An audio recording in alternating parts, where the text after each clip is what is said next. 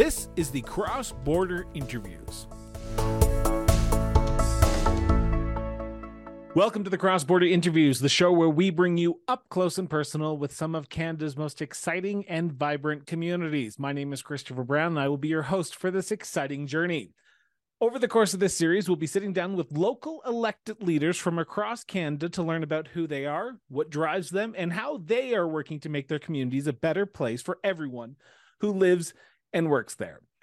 We believe on this show, shockingly, that the best way to understand a community is to actually talk to the people who live and work there. That is why we are honored to have our guest onto the show today. Please help me welcome Councillor Andrew Knack of the City of Edmonton of in the province of Alberta. Andrew, welcome to the show. Thank you so much for having me. So, Andrew, let's start with the million dollar question. You are no exception to this million dollar question, and that is where'd your sense of duty to serve come from? So I, have listened to the podcast a few times, and and I, I, still feel like I was ready for that question, yet still not ready for that question.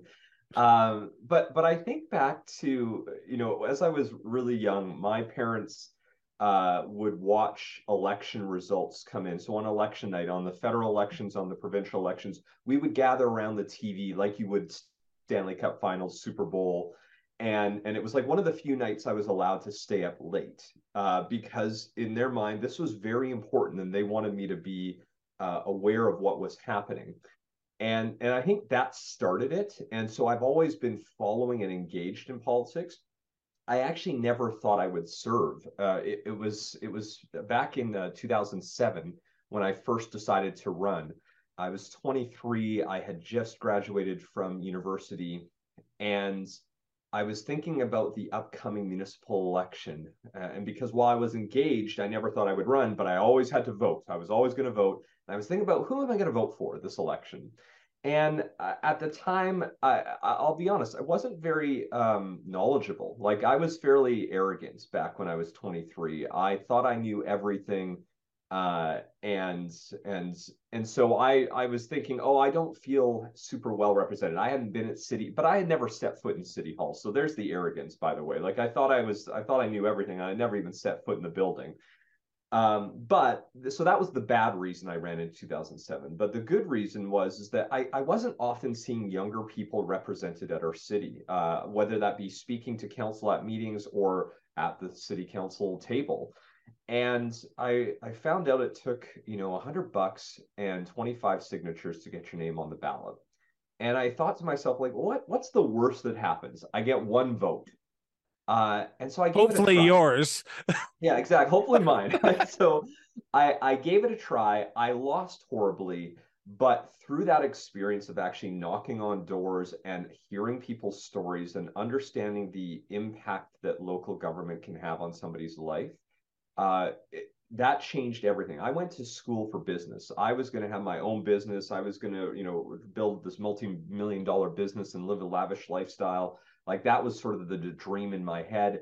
And I woke up the next morning after that 2007 election and everything changed. And I realized that even though I lost horribly, whatever I needed to do going forward in my life was was eh, focused on service towards others. And so it wasn't something that was like uh, always sort of stewing over the years. I think it started there; it was in the back of my mind. But I, I, woke up that next morning and realized something needed to. I needed to do something different, and it didn't even necessarily mean being an elected representative. It could have meant uh, greater volunteerism, working for a public organization that does great service for individuals. But that that was the changing moment in my life where where I kept going, and I ran again in 2010, and I failed again, and then finally got on in 2013.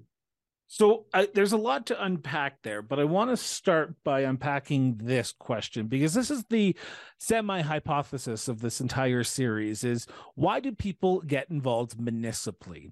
You could have chosen school board, you could have chosen provincial politics, you could have chosen federal politics, but municipal politics and municipal governments are the front line of governments that people deal with on the day-to-day basis as much as they may not think they do, they do what was the decision for you to get involved in 2007 municipally? It it stemmed from uh, at at that time I was starting to feel a bit disenfranchised with partisan politics. Uh, I grew up really conservative. I am not you know, I'm I feel like I'm more in the middle of the road somewhere now.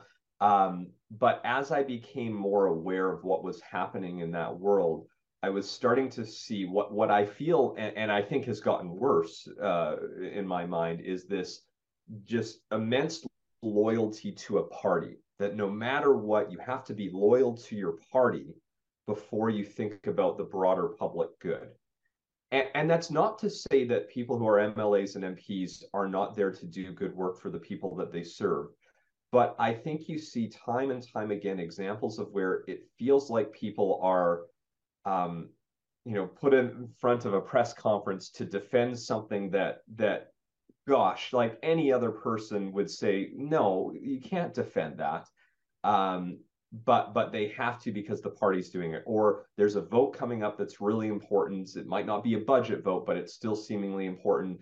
And either they have to show up and vote or you know if they're really opposed to it they're they're able to sort of like be absent that day. I use air quotes. And and i am really frustrated with that system it has it has to me uh it, it is harming the trust in the institution of government it is um, causing further just division because we are so loyal. People are like people can't call out their own party. Like they're so quick to say, well, what about when you know federally, uh, you know, oh, what about when Trudeau did this? If you call out Poilievre, or what about Poilievre when you call out, you know, Trudeau?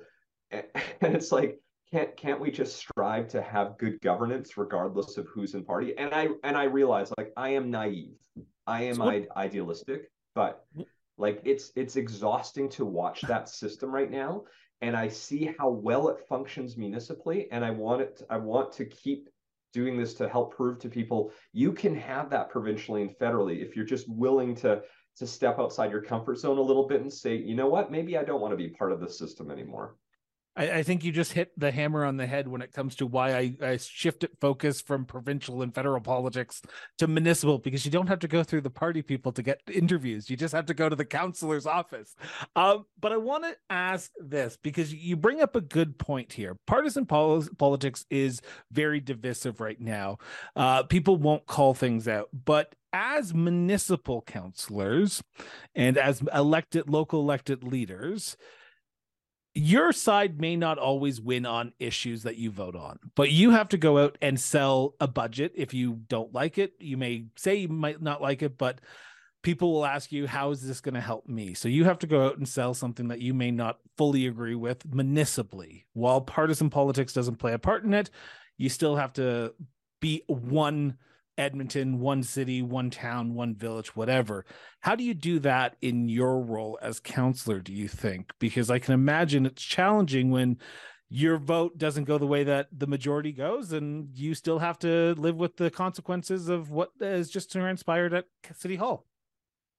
Yes, but but it's not as hard as it as it might even sound. Truly, like I, I mean, this was the first time. Uh, this past December was the first time I I actually voted against the operating budget. I voted in favor of the capital budget. I didn't vote in favor of the operating budget.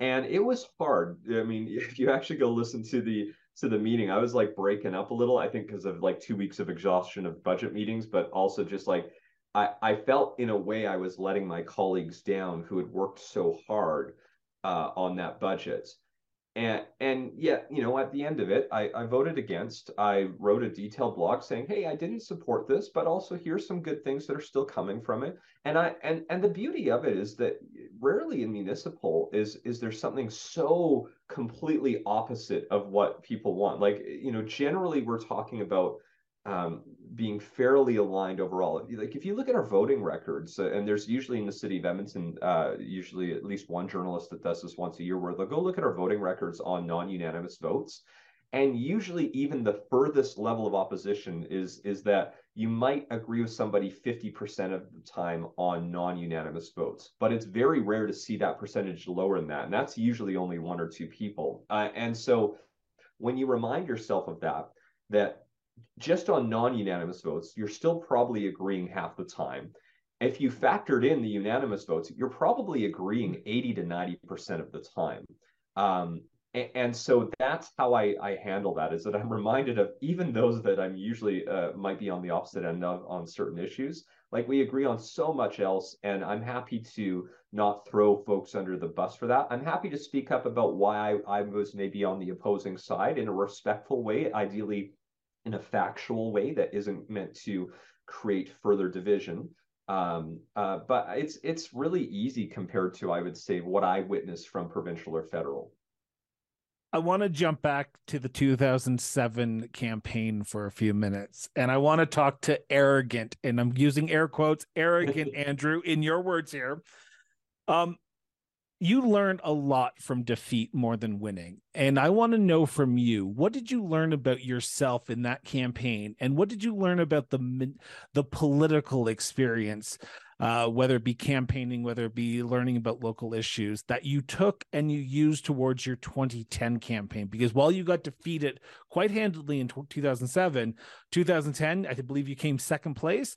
And then in 2013, you finally won. So each time you learned something about yourself and about your community, I'm assuming, what was the major takeaways about those first two campaigns that you can remember? I think the first thing on the on sort of the personal side was was a, a bit of a wake up call. And you know, I know a lot of young people who are not arrogant, who are very who are very intelligent. I used to serve as the council rep on the City of Edmonton Youth Council, which represents which has 13 to 23 year olds who were light years ahead of me when I was 23. So I, I'm not going to use the broad brush that I think all young people are arrogant or or just don't know a lot about the world. I think many do. I didn't and I think that election was a was a good wake up for me to remind to to tell me that um, you have a lot of learning to do, and if you're going to ha- want to have any success in whatever you're doing going forward, you need to be willing to take a step back and really listen to people and really understand maybe what what people were saying with their vote. And and ideally use that as an opportunity to grow and learn and and further yourself. And so i use that as an opportunity to say hey maybe i should actually set foot in city hall and start attending these meetings. Hey maybe i should actually start going to my local community league meetings and learning what they're working on. Maybe i should and like i did uh, get involved with a major civic issue in the west end of edmonton which was the lrt construction. And and i started advocating for something i believed in. And so that helped a lot from the the personal growth side. And and then i think on the just knowledge of campaign side the other thing i learned is i decided to run i think it was less than four months before the election as somebody who had who knew no, nobody from the quote unquote establishment who had never set foot in meetings who had never been involved with community leagues so just frankly there was nowhere near enough time to go meet people so that they actually had any idea who i was um, and, and that helped me learn a lot more about what you need to do in a campaign, uh, particularly on the municipal side, because as you know through many discussions you've had, is that uh, it's a lot. E- that's I don't want to uh, diminish the work of, of folks running for MLA or MP. They work hard and they do door knocking, but I think we we realize, and I think there's a lot of evidence that shows unfortunately, folks aren't often voting for their local candidates first. They're usually voting for the party leader or the party first. And the local candidate can play a role, particularly in tight races, but not in the same way in municipal, where in municipal, at least in Alberta, where we have no parties, it is me. If you do not know me, if you have never met me, why would you even consider voting for me? It doesn't matter how good my website is, doesn't matter how good my social media is. If you've never met me, chances are you're going to have a hard time saying, I'm going to vote for this person. And so I learned about the importance of getting out to community events, being present, speaking up about issues, knocking on doors, knocking on doors well in advance of an election uh, to try to get to as many people as possible. Uh, because at the time as well, I again didn't have the type of fundraising that was happening in most municipal elections in Edmonton and Calgary. And uh, you can substitute money for hard work and hitting doors, but you got to be able to put in a lot of time at those doors if you're going to substitute out the the tens of thousands that are usually required to win an election in uh, uh, in Edmonton and Calgary. So I'm going to push back a little bit, and I, I apologize. I just find this conversation so fascinating right now. You're right. municipally it's not about policy sometimes. It's not about the best website or the best sign. It's about popularity. Who knows the who knows that candidate the most? And you're right. You have to get out and you have to go introduce yourself to people and then they can get a sense of who you are. It's do you find that that is a beneficial um thing that voters have when they're looking at municipal candidates because there's been talk in Alberta about bringing in political parties into the municipal realm and that could take away that one-on-one connection and move to a more party vote compared to a more who's the person I believe is the best person for this job. Whether I may agree with them 100% or 50% of the time, I believe candidate X is going to be the best person instead of party Y is going to be the best party for the city. Yeah, I I think uh, uh, I am really worried about that push for for partisan and party politics, even if it's not you know cons- using air quotes conservative or liberal or new Democrat parties municipally. If it's the the Vancouver style of of partisan politics that you're seeing, it's it's one and the same. And and I I think for some they see you know we have such low voter turnout. I think because it is hard to get that information to develop those connections. But I think if we think the solution is, you know, quote unquote, I'll say it this way is like dumbing it down and saying, okay, remove the need to actually have meaningful dialogue and say, hey, I'm just running under this party banner. Uh, and if they do a good enough marketing job, I'm going to get in there. Uh, I think I, I, truly still believe, even though voter turnout is as low as it is, is municipally, people want to actually have meaningful dialogue. It is hard in municipal campaigns to reach as many people as you'd like, but I think people benefit more from that engagement. And you know, I, I, I keep looking back to the fact that I have been fortunate the last two elections that I have ran for reelection that um, I've I've done, you know, forgive the lack of humility, I've done pretty well the last two municipal elections where I've got over two thirds of the vote. But that means people who are conservative and liberal and New Democrat have voted for me in reelection each of the last two elections. To get that that level of support suggests that um, folks are willing to look beyond a party banner and say, I might not always agree. Gosh, I know there are people in that 66% that do not agree with me a lot of the time that have told me to my face, I don't agree with a lot of what you're doing, but I like how you're doing it. I know how you're going to engage. I know how you're going to consider the information. And that is why I, I believe that you are the right person to serve in this role. And what a what a great concept, which is the world that I think we need to exist in in all orders of government, um, and force people to not sort of you know right now federally all the liberals and the and the conservatives care about is getting 36% of the vote. Because of that, they can probably get a majority and do anything they want. That is that is frustrating. That is not what we should be striving for to say, how do we get 36% of the vote? You should be saying, how do I work to try to engage as many people as possible, know that they that they actually have a voice in the work that we're doing. I'd even take it one further. They say 36% of the vote in Ontario or Quebec. Exactly. Exactly. And, and I and I I know we're talking municipally, but I would even say because this is going to be airing. This is our first episode in May that we're airing, and I can tell you, as we are in a probably a provincial election as of this airing, um, the focus will be on two cities. And I'm not trying to disrespect everyone else, but that does a disservice to the rest of Alberta when you're only focusing on two cities, whether it be Edmonton or Calgary. We have people living in other parts of this province as well, leaders. So get out and actually talk to but, them. But here's mm. to that point, even I'll even go one further. They won't even care about Edmonton because Edmonton's going to vote orange. Yeah, and, and, it's interesting. I I sit as uh, what, uh, the city one of the two council reps um, on Alberta Municipalities, which is an organization that represents about 280 municipalities across Alberta. And um, I also, because in that role, I get to go and I try to go to um, the RMA meetings, the Rural Municipalities Association of Alberta. And I went to one in January uh, the District 5 meeting for RMA. And I, I remember sitting in on that meeting and listening to these rural leaders, these Reeves, um, oddly also feel like they're being neglected, right? They're being neglected in the reverse way of Edmonton. Edmonton's likely to vote orange, rural's likely to vote uh, blue. And both groups actually feel pretty neglected by by everyone because we've sort of written off both of those uh, uh places and it's all going to be Calgary. Um, and, and that says a bit about maybe our own roles and responsibilities as Albertans to saying, should we always be voting for the same party every time um, without asking them to do the work of, of proving what they're going to do?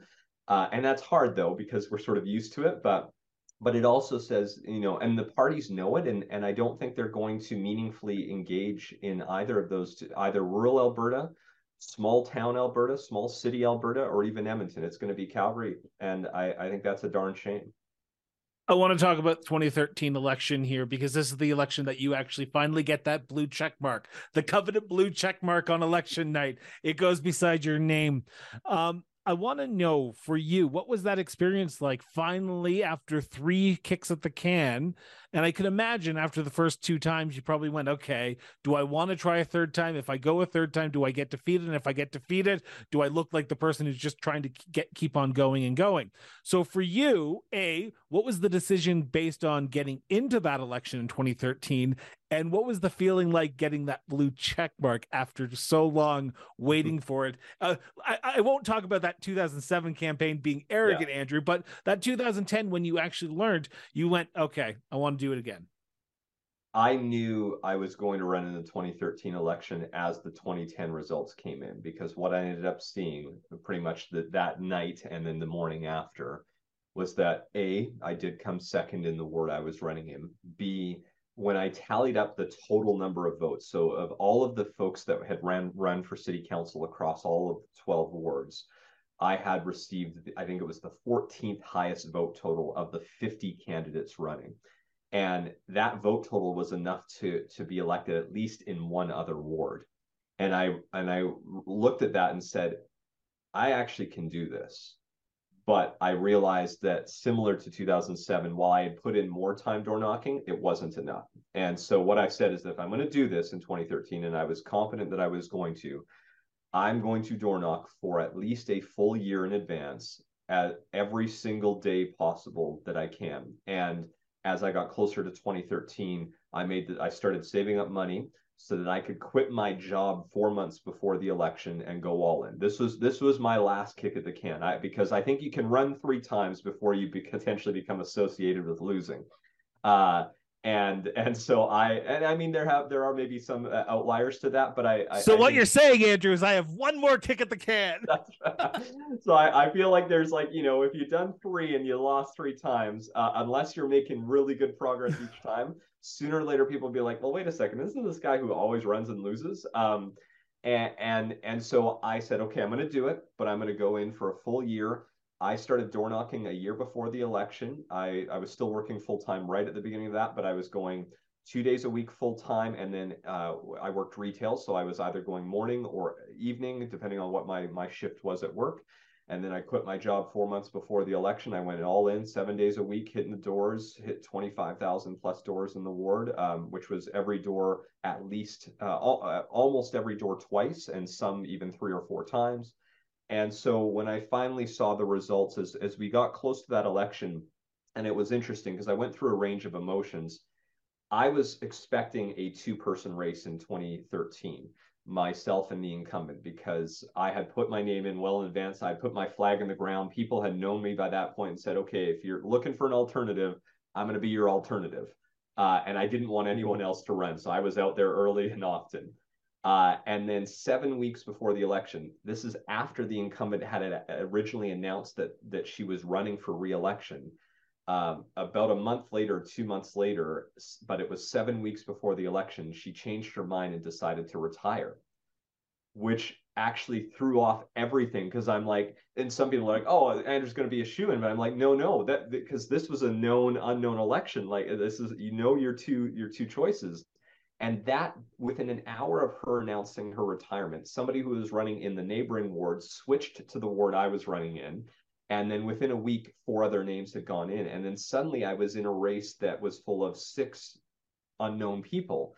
And I actually was terrified because I'm like, I built a campaign to try to uh, to get elected with an incumbent, and now I had to plan a different campaign. And so uh, I kept overanalyzing everything every single day. And then finally, when the election results came in and, and the first polls came in, and I was looking like it was quite a sizable margin, um, you, there was a combination of of both relief and but but more importantly, just this immense joy of like knowing that what you've committed your time and effort to for years and years and years uh, was was recognized by those you seek to, uh, you're seeking to serve, and they have said, "We trust you. We want to give you this opportunity to serve us."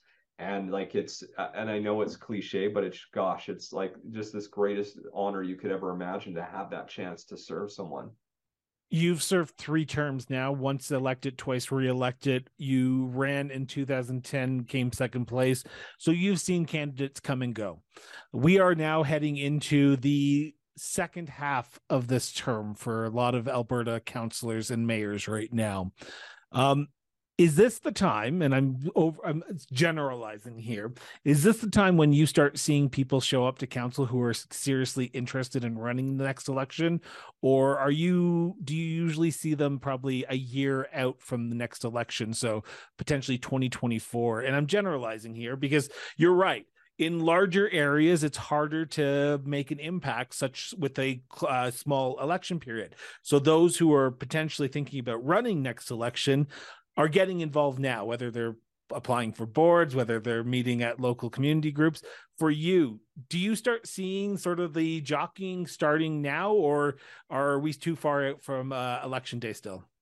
We're we're still a little far out, but but you can also see it, uh, see it a bit. So those who are generally serious and are a little more well prepared than say when I was when I first ran, um, they know that they do need to make their presence known a little bit. They need to, do need to be meeting with folks and getting out there. And even if they don't specifically say they're running yet, they they want to make sure that um, they're not going to be an, a complete unknown name uh, I, I, mean, this last election in Edmonton sort of threw everyone for a loop because we had a lot of first time uh, candidates uh, get elected and four incumbents uh, defeated, which is exceptionally rare. And so they sort of uh, that it feels like that was still the exception to the rule because that's that's a rare circumstance. But maybe it also shows that um, that you don't always have to do it exactly as the way you, you would think. Um, yeah and a number and, and the last election was a very weird election to begin with as well because of covid-19 completely changed the name for municipalities on how they interacted with residents as well. Exactly. And and so you know i don't know if we can use 2021 yet as a model for for other candidates thinking about wanting to run. I would still defer back to if you're thinking of running this is the t- like it is time for you to start doing the work. It is time for you to start meeting with folks. It is time to start building up your team. Even if you're not hitting doors until another year, year and a half from now, which gives you a year out before the election, um, you need to start doing the work now. And that's something I learned from 2007 to 2010 to 2013 about how much time you still want to be putting in uh, in between. Because I, I, I have seen candidates run multiple times who seem to only come out a few months before the election. And I I think that's not often been successful, and I think people start to recognize that. If again, back to that point, if you see the same name over and over again, and you only see them a few months before the election, and not in the community doing the work day in and day out, you know, people can sort of see through whether you're being genuine or not, and and so it is important to to meaningfully be involved in your community well before you start uh, officially running for council. I want to ask one last question in this segment before we turn to the next segment, and that is the role of the council and role as councillor. You have a lot of information that is presented to you every single week, every single council meeting. You have to be knowledgeable on a lot of different issues. How much weight and responsibility do you put on your shoulders to go when you go into that council uh, chambers? You're making the best decision not only for your ward but for your city as well. Because while you're elected as, as a ward representative, you are there to move the city forward. How much weight is put on your shoulders by you every time you go into that council chambers room? A lot, but, but I, I, would hope I, I I see that in almost every uh, municipal elected representative that that I meet with. Um, you know, we probably put more than we should on our shoulders, but but you also you know i'm so glad that there are people who are truly committed to the work that they do in each each and every day. Um, and and again i'm going to go back to having have now had the chance to serve on this on alberta municipalities and and getting to go to to small villages and small cities and meet the councillors and mayors who i mean you know they they say they work part-time or or the job is officially defined as part-time it's not these folks put so much on their shoulders. Like, I mean, I at least get paid, at least in Edmonton and Calgary and a couple of other cities in this province. Like, I get paid a really good salary, and and I am happy to commit the level of time that I need to to make sure I'm making good decisions, and I'm happy to put that weight on my shoulders. But gosh, the people who are working the councillors and the reeves and the mayors who are working in these small villages and small towns um, who I, I what I can't understand is how they do it. Because honestly, they work so hard. They put in way more time than they ever get paid for.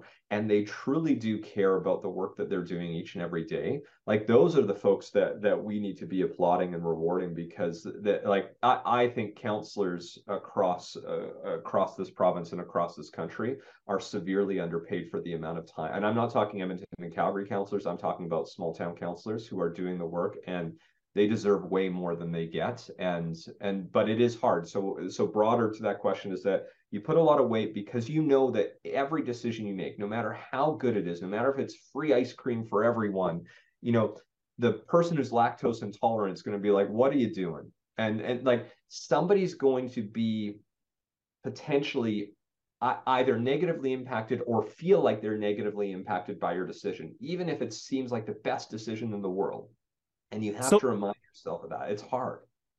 How do you deal with that? Because you're right. Every decision you make is not going to please 100% of the people. Shockingly, you're not going to please everyone. Correct. I'm pretty sure we're going to break some barriers here by saying that, but not everything you vote on is going to be pleasing everyone.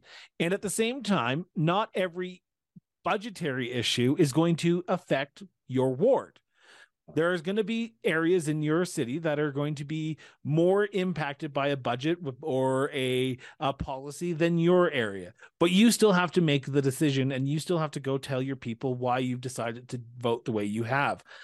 How do you deal with criticism and how do you deal with people who want to talk to you but want to talk to you about why you chose to vote a certain way? Because communications is great but respect is also important and and this goes back a little bit to what I mentioned near the top is that as somebody that grew up really conservative and now finds myself depending on the issue either on the you know left, far left side sometimes in the center sometimes on the right um, that has helped me when it comes to that engagement especially now when we're dealing with with what feels like some of the most divisive times I've ever been a part of is that I I can still understand a perspective somebody from coming someone coming from one end of the spectrum or the other and I genuinely do want to take the time to talk to everyone. I, I think we we do ourselves a disservice. Uh, again, and I'm going to separate out. There's one or two percent of people who are are hateful people who do vocal minority i call them. right? The, the very very vocal very small minority who are folks that want to not have equal rights who are doing it. So uh, those p- folks you don't give the time of day to. But there's folks particularly now and i mean i even watched you know uh, with with what's happening in federal and provincial politics of how it feels particularly on on the right side of the spectrum as somebody who grew up there there are folks who are sort of further on the right but aren't they, they don't come at it from a place of malice. They come at it from a place of feeling ignored, feeling like they can't trust things, and and genuinely have those feelings. And, and you can't dismiss them right off the bat. Like you might say, like when I have somebody who wants to with the vaccines or anything like that, and I'm obviously pro science and I believe in them, it's it could be easy for me to say to somebody who didn't believe in vaccines, well, no, the science says yes, get lost. I don't want to talk to you you have to actually remind yourself that the more you push somebody away like that, or the more you are dismissive of somebody like that, the more you're just pushing them into an echo chamber that they will never get out of. And and so to your question about when somebody wants to be critical, you have to remind yourself that no matter what you're dealing with, no matter the issue, whether it's bike lanes in Edmonton, which folks love to talk about, or land use or anything like that, um, even if you believe strongly in what you do, you've got to take the time to understand where that might anger or potentially fear comes from from somebody who might be on the other end of the spectrum. Genuinely listen to them first before you start trying to fact check somebody to death, because that's not going to win you any arguments. That's not going to change hearts and minds. You got to understand their fears, see what see what's at the underlying cause of why, why they've reached out to you in the first place and then try to use that to help bring in new information that maybe they hadn't thought about before to help them see something in a different way and then maybe also keep yourself open-minded enough that you might hear something and think well wait a second i actually really hadn't considered it with that lens uh, i might have to rethink how i looked at this issue too Okay, I was not going to ask this question, but I feel like you're up for it, uh, Andrew. Um, in misinformation in today's age is high. Yes. Um, there is a big topic that is going through a lot of municipalities in Alberta right now, and we jokingly, I, I, I've jokingly, yeah, you know what I'm talking I know about. what's coming. Um, we have been talking about 15 minute cities a lot lately over the last few weeks in my interviews with not only small town councillors, but large urban councillors, not here in Alberta, but also across this great country. In Edmonton, though, it seems to have taken a fever pitch. And I'm not going to put you on the spot here, but I kind of want to.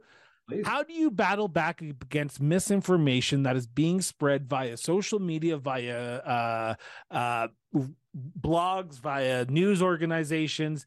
As a councillor, you try to battle back against it, but at the end of the day, you're fighting a losing battle. And I'm not trying to blow smoke up your ass, but you are. How do you do it? I think you do it in the same way you try to tackle other issues. And again, there's I, I need to separate out.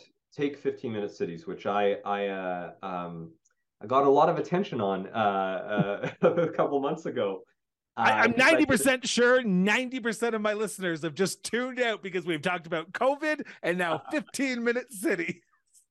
but you know i i think about that issue and i think about how what i what i learned through a lot of phone calls because i got a lot of phone calls when i did my 30 second tiktok video on it and it got shared far and wide um got a lot of people who called me got a lot of people who emailed me and the way i fir- even now i'm still learning because i think when i first approached that like i was seeing like guys like brett wilson tweet about it and i was trying to reply back in a um, like saying, "Hey, this is a conspiracy theory. Don't listen to it." And, and I realized that that again was a bit more dismissive than I needed to be because let's separate out those who are peddling the fear and division, which is a small percentage of people, versus those that those that have consumed it because they have been caught up in you know that's where they found community, and they have not in the last couple of years. That's the only community they've had.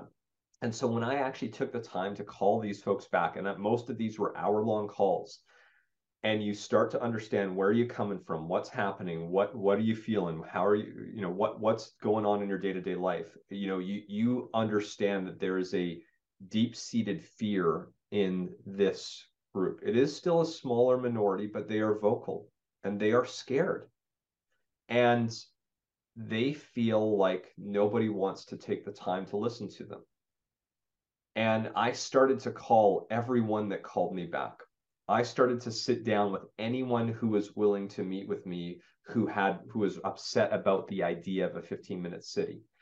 And we would talk through it. And and I will say, yeah, at the end of most of those hour long conversations, I don't think I necessarily you know got those people to come over to the side and realize that all we're talking about is land use and having different more choices around your home which to a wide majority of people, they know that's what this is all about. It's not about the restriction of movement of people. There's nothing in our policies that suggests that. But again, I didn't want to take that dismissive, you're wrong, here's why you're wrong, get lost. As I started to really dig into that and understand it, it's truly that many of these folks have just not been exposed to any type of uh, other perspectives in the last few years because there weren't community events happening. And so they found it on their Facebook page with this groups with these groups that that again the people that run these pages they're the ones that I don't care about because they're peddling fear and division and they know it. But what if and, they're your residents though? And I apologize, but sometimes they those people who are running these organizations are your residents and you while you may dismiss them and say I don't care about them, they still are voters and you still have to care about their wants and needs do you not? Not not that very very small percentage of okay. people knowingly going out of their way. There is one resident in the ward that i represent that runs a very active facebook page that went as far as asking for my address so they could come to my home. You know people like that that small like i'm talking 0.0001% of people who are actually actively and they know it they don't get eh, they don't get our time and they should never get our time but we should take the time to engage those who are on those pages because they are only hearing that one perspective right now. That is the only community they, ha- they have found in years, in the last few years. And you need to give those folks a chance to know that they're actually going to be heard by other perspectives and that you can understand that and you can try to talk through that. And so, um, and, it has been really meaningful over the last two months since this got started for me to have a lot of chats with folks who are who are genuinely scared that this is going to lead towards the restriction of their rights or the restrictions of movements. And once you could talk, understand the fear, talk about that fear, and then shift a little bit into how land use works, it was a very different story than just starting the conversation of that's not how land use works, you're wrong, here's how land use works. That that doesn't get you where you need to. I found a lot of people by the end of the conversation, I said, I don't need you to trust me today. But what I want you to do is take the time to go read the documents that we've now talked about.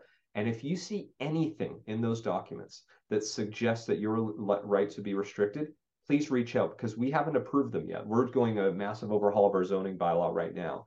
And I have yet to have a single person where I've had that conversation, put in that ask, come back to me and say, oh, you know what, Andrew, this is actually, you know, that that first step in the direction of restricting my rights. Because once they understood that I actually cared about their fear and we talked through it before asking them to do that task.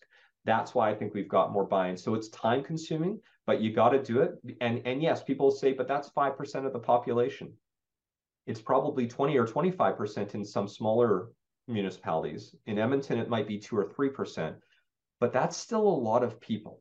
And and back to this back to the or one of our very original points why I dislike partisan politics is that it seems like we are unwilling to listen to the other side at all. You got to be willing, even if it's 5% of the people who feel that way, you got to be willing to take some time, help them understand, help yourself understand where their fear comes from and and work forward on that together and it's and it's hard but it's it's and that's the beauty of municipal politics is because we can do that and we have the time to do it and we have the opportunity to do it Okay, I, I know at the beginning of this in our pre-interview I said 45 minutes and we have just hit the 45 minutes mark and I haven't even asked you segment 2 yet. Do you have 10 minutes that we can chat I do, about? of course. Okay. Okay. Um so I want to turn to segment two, and before I say uh, ask the question, I'm going to preface this because we always get emails. It seems like this is a weird topic that people really are passionate about, but this is a conversation between the councillor and myself. This is not a motion of council. This is not a policy of council. This is not a direction of council. This is his opinion. Shockingly, for some reason, people don't understand opinions. Oh, I'm going to get attacked for that now. anyway, so councillor, in your opinion, as of recording this episode, what is the biggest issue facing the city of Edmonton today? I think the biggest issue right now, today, at the time of recording, is um, a broader conversation about community safety and well being. There have been legitimate safety issues in our city. There is also, uh, and and while it is not widespread, and I do not believe the stats would actually suggest Edmonton is a is a dangerous city to live in, there is a strong feeling based off what has been happening that that folks are unsafe, and this ties a little bit into the well-being part in that we have a massive housing issue um, safety issue for folks experiencing homelessness and folks experiencing uh, mental health challenges and addictions. And while that is all provincial jurisdiction, the impact is felt almost exclusively by the city. And so these are coming together a little bit and sometimes being conflated with one another. But that is a big issue we are dealing with today at the time of recording that that um, I think needs uh, a pretty significant change over the next uh, next little while because it's folks are feeling a little bit worried. So, what's the first step that the city and yourself could be taking to start this conversation? Because I always tell people the hardest part of any journey is that first step, that first step of actually sitting down and doing it. So, for you, what do you see as the biggest step that needs to be done to potentially start this ball moving down the road to make people safe in their own communities? So I think we already started it, but I think this leads to answer your question because we put a year ago we put out a detailed plan around how we need to address safety in our downtown core and transit safety. We've started actioning a number of those things, but it's not producing the results people expect. But on top of that, I also don't think we're doing uh, this is one of the times where I think we're doing an abysmal job communicating with Edmontonians. Right now, the the there are sort of fringe groups that are sharing every bad example of something going wrong. And the city of Edmonton, as an organization, is not doing anything to try to show uh, the broader majority of Edmontonians what actions have we been taking? How have they been working? How have they not been working? Why haven't some of those things been working? I actually think for an issue this serious, I think we need to be out in front of the public, whether it's the mayor, whether it's our city manager, once a week, we need to be out in front of the public saying, here's what we're working on. Here's the successes we've had in the last week. Here's the failures we've had in the last week. Here's what we're going to do next week. And, and we want you to know we take this extremely seriously because I think our actions prove we do, but people don't see it right now. And, and that's the next step in this is that we have a lot of work to do to actually, and, and frankly, at the time of recording this, you know, in the last few days, we've had the premier um, talk about how, you know, essentially we're a, a, desolate wasteland in the cities of Calgary and Edmonton. And I think that hyperbole is really harming our um, that that conversation. Like, yes, safety and security is important. Let's have a meaningful dialogue with the order of government that can help resolve every aspect of this, because the municipality is responsible for the policing side, the province is responsible for the well-being side, and you know, I, I have not hid my my frustration that we are nowhere near where we need to be on the well-being side, uh, and have not been for as long as I've been a councillor, if not longer.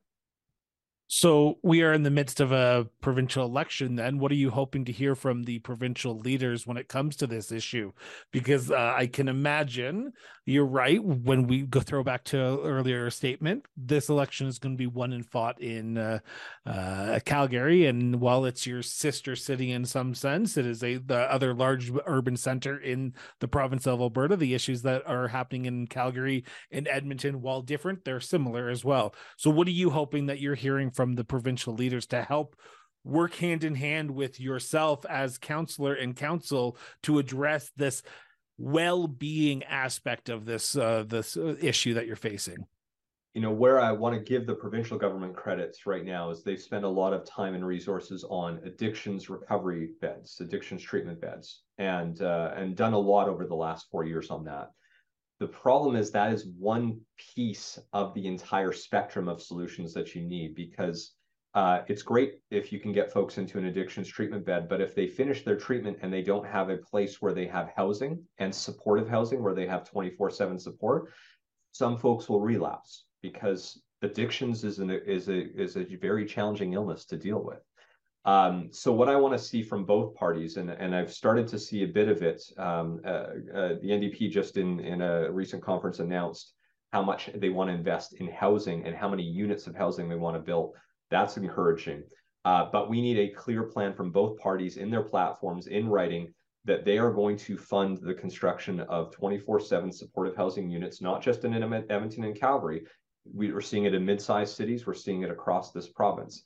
But it's not just housing it's appropriate shelter spaces. The city of Edmonton developed mi- minimum shelter standards uh, about a year and a half ago, but we can't implement them. The province can require it, and and Kenney, to Premier, former Premier Kenney, actually said we need to adopt these, but we haven't seen the funding associated so that shelter providers can do that work.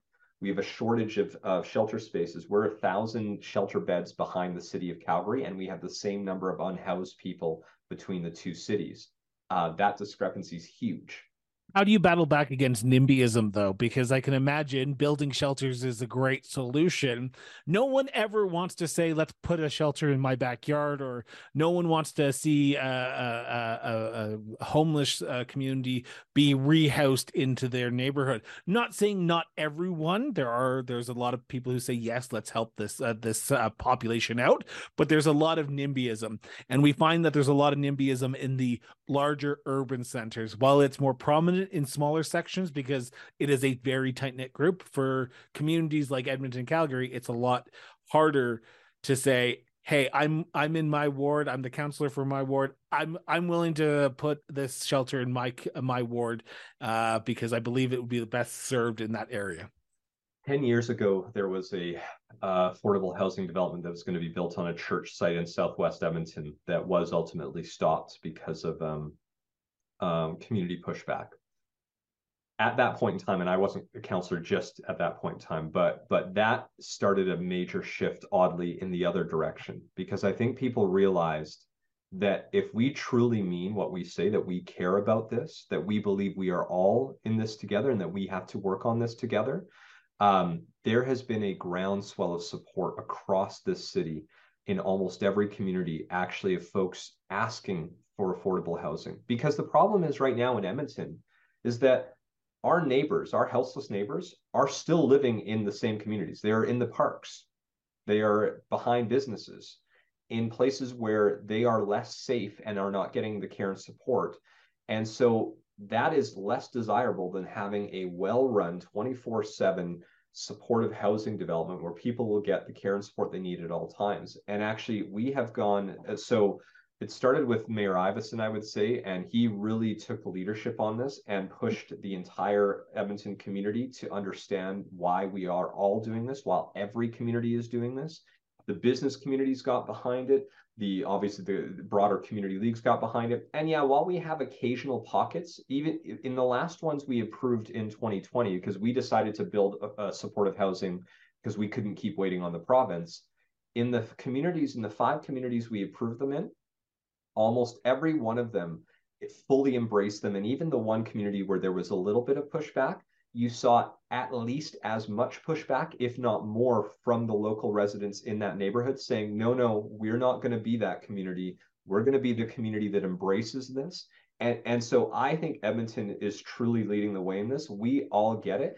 And we've seen the success of supportive housing. So Ambrose Place in, in our downtown core uh, has been the gold standard, and it helped reduce uh, calls uh, for healthcare service. It helped reduce provincial healthcare costs. It helped reduce policing costs because those who had been struggling, they're getting the care they need, and police haven't needed to be called out for for uh, mental distress. Uh, and so we have the results to back up why we are pushing so hard on this. And actually, truly, I am not. I I've got. I've talked about this in every community I represent. I'm saying we, every one of us, is going to be a part of this. And and while there might be some that, that it's not even a vocal minority that it just might be a minority who doesn't even feel like they need to speak up anymore because they know they are outnumbered by the Edmontonians who know what we need to do. I want to turn to our last segment here, and I this is my favorite segment. I love this segment because I love spending my economic dollars here in Canada. I know, like a lot of people, like to go to Mexico, but for some strange reason, I like to visit communities in Canada. Um, I, I, we know the big staples of Edmonton. We know the West Edmonton Mall. We know White Ave. But what are the hidden gems in your community and particularly your ward that you would say, as a tourist, you need to come visit X, Y, and Z because you will learn so much and be so enthralled by what we have to offer? What are the hidden gems in your community? You know, I, I think uh, the first thing I would I would jump on is is Stony Plain Road in the ward I represent. It's it is a main street that is still we are still working on it. We're still working and, and advancing it. There's been a lot of great work though over the last few years by the businesses along Stony Plain Road. It's a, it's also construction zone because we got an LRT coming down Stony Plain Road. So in a few years, it's going to be an awesome place uh, without any construction. Right now, it's an awesome place with construction, but there are such cool local shops along Stony Plain Road. And, and Stony Plain Road's not trying to be the White Ave, another White Ave. They're not trying to be another 124th Street in Edmonton. They're trying to be their own thing. and and I think the the potential is there. We're seeing the the community start to get further and uh, more and more behind it, and I I think it's going to become uh, a destination point in a few years. Once LRT is done and people see those construction fences come down, uh, it's going to be a huge draw in the city. But I think don't sleep on it now because you can go there. I mean, gosh, we got the best, com- and I'm not just exaggerating this. Like they won an award on the best comic book shop in all of Canada uh, in Variant Edition. We've got a couple great bike shops. We've got good bakeries and cafes. Uh, and, and, almost all of them local spots that are are phenomenal. And so it's a, it's a great destination, even though yeah we got a lot of construction. So that'd be probably one of the best places I would highlight in the ward. And then, I mean, cheating answer because most of the most of the 12 wards in the city of Edmonton border on the River Valley, but you know we do also border onto the River Valley, and, and of course it's not a hidden gem, but but still a place that for those that you know, you don't even need to go into the river valley. Communities along the river valley often have these beautiful viewpoints where they are little gems because usually only the local community knows there's that viewpoint and and they just have some spectacular places to where you can sit down on a bench and view this this vast gorgeous landscape and you're not even in the the thick of the river valley. So if you want to if you want to escape the busyness of the river valley and still enjoy the beauty of it, those are some places you can do every everywhere. What about yourself? Where do you go to just decompress and get away from it all after a stressful day? And no, you can't say your own house or your backyard. Seems like a lot of mayors and councilors want to say that. I'm joking though. You can if you want. But where do you go to decompress in the town, the city? Besides, besides my home, and I, I don't even have I I don't have a backyard. I live in a condo. I'm in a 700 square foot condo, so I got a little balcony that I can go out onto. But uh, but truly, the place I go. Um, uh, before the 2021 election uh, or after the 2021 election, the boundaries changed by a few blocks. So the spot I go to is actually just technically outside the boundaries of the ward now, five blocks out, but it's the Jasper Place Library. It is uh, Edmonton is fortunate to have, and again, I'm not exaggerating because we won awards on it, the best library system in the world. Uh, we won it in 2014, and and I think Edmonton continues to show what libraries can actually be. Because when I moved into Edmonton in 2002, I lived literally across the street from the library. I, I was actually in the same parking lot as the library. Oh. Uh, and I never went because I, I was so used to libraries being the spot where you go and you got to be quiet and you got to, you know, just do your research and then you get out. And then finally, I I was convinced to go in and uh, and then I realized, oh, like not only do they not just have books and they have you know movies and they have music and they have and it, they were treating it as a community hub where you would go and like engage and kids were out there laughing and engaging with each other. And and you've seen even in the last sort of 10 15 years the transformation of, of uh, epl in this city they have maker spaces where you can go create music and movies and games and where you can go create uh, you know build things. We've got woodworking shops in the libraries. We've got seed libraries. We've got a commercial kitchen in the downtown branch. Our library system is is blowing the world away in terms of showing what a public space and we have it's completely free and as most libraries are moving to completely free membership the last truly public place. I love going there once a week. I go to my library. I live across the street from it still. I just moved close by, and that's where I go to um, to to just experience the beauty of Edmonton because I can go get access to free information. I can see community coming together in a space. The building is is I first thought I hated the design, and it, it's grown on to be this unique design that I just love and show and, and the fact that we invested in in the beauty of a building too to say this is something we believe in. It's not just going to be a rectangular box where you come and get your books. This is a place where everyone can come to gather and be be together as a community. And so i love it as a place for me to decompress and for me to just experience what what is so great about our city so you've kind of stolen my next question and my last question and this is the million the i said the million dollar question was at the beginning. Well the second million dollar question's at the end and you can take as long as you want to answer this question or as short as time as you want to answer this question. In your opinion councillor andrew what is what makes the city of edmonton such a unique place to live to work and to raise a family? Mm Yeah, I could I could just say the library because I think it's it's it's a perfect uh, example of what we of what this city is all about. And, and, and you know what? I am going to just stick with that because I I think what what the library shows is that you know we have this uh, sign on one of the buildings take a risk it's the most edmonton thing you can do and sometimes people use it to mock our city and sometimes people use it to actually talk about what we do well but i think i think it's in this case i'm going to use it as the what we do well because they took a risk on building out these maker spaces on having speaker series on having different ways eh, you know they, they led the way of saying we want free memberships because everyone should have access to this space. And they came forward to council and said we want you to invest money to make free memberships. And we made it free and membership soared because now we removed the barrier to access. They brought in different types of materials from ebooks to video games to music to movies um, you can get anything and everything you want the people that run the programs and the type of programs they run are are uh, you you see that now spread out to libraries across this country, and more and more people are taking from the model of what Edmonton's been doing, and these were all risks that they took to try to reinvent how people uh, access public information and how they build community. And I think it is just the perfect example of what this city has done well for so long. If if and and time and year after year and decade after decade edmontonians just embrace our library system. And and i and i and i truly don't believe i'm exaggerating when i think we have shaped how libraries operate across for sure north america if not the world. And that's because of a willingness to take chances.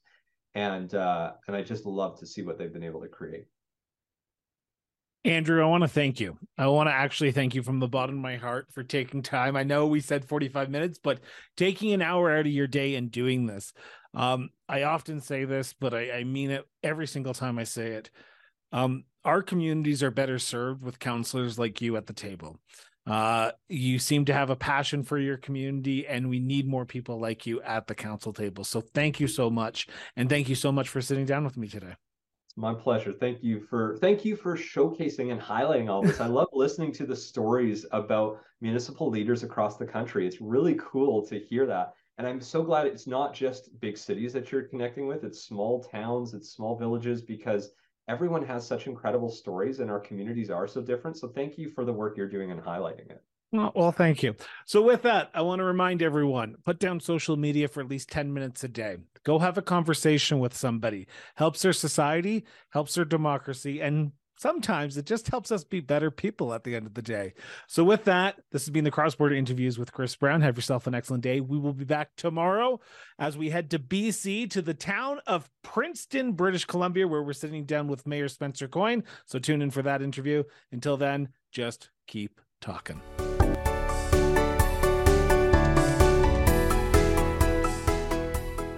The Cross Border Interviews is a division of Miranda Brown and Associates Incorporated. Music by Peter Gagliardi. Executive produced by Christopher Brown and the Honorable Ricardo Miranda. Visit www.crossborderinterviews.ca for more details. Copyright 2013.